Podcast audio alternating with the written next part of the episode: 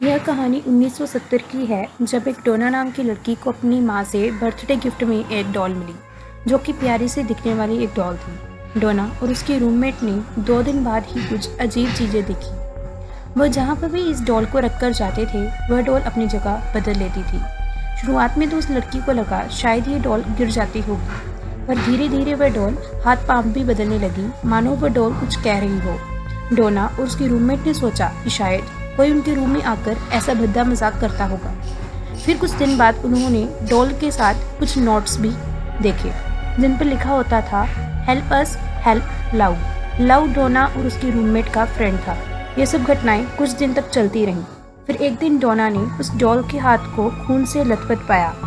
थक हार कर डोना ने डॉल पर किसी तांत्रिक से प्रक्रिया करवाई। उसे पता चला कि डॉल में सात साल की आत्मा, सात साल की बच्ची की आत्मा प्रवेश कर चुकी है।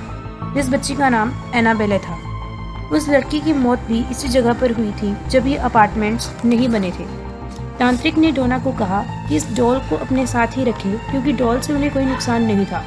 शुरुआत में डॉल इनके साथ अच्छे से रही, पर कुछ दिनों के बाद डोना और रूममेट के साथ अजीब अजीब हरकतें होने लगी। लाओ को तो शुरू से ही एनाबेल डॉल पसंद नहीं थी। उसका मानना था कि उस डॉल से उसे नेगेटिव वाइब्स आती हैं।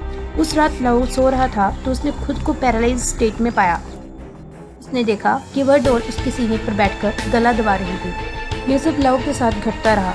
डोना लव और रूममेट सबने मिलकर पैरानॉर्मल साइंटिस्ट से बात की। उन्होंने डॉल को चेक करके बताया कि इसमें किसी शैतानी ताकत का कब्जा है और अब ये आप तीनों में से किसी के शरीर में प्रवेश करना चाहती है।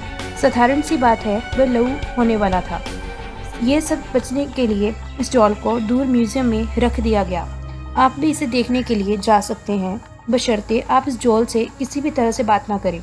एनाबेला पर आज दो से ज़्यादा मूवीज़ बन चुकी हैं और अब ये एक चर्चा का विषय बन चुका है।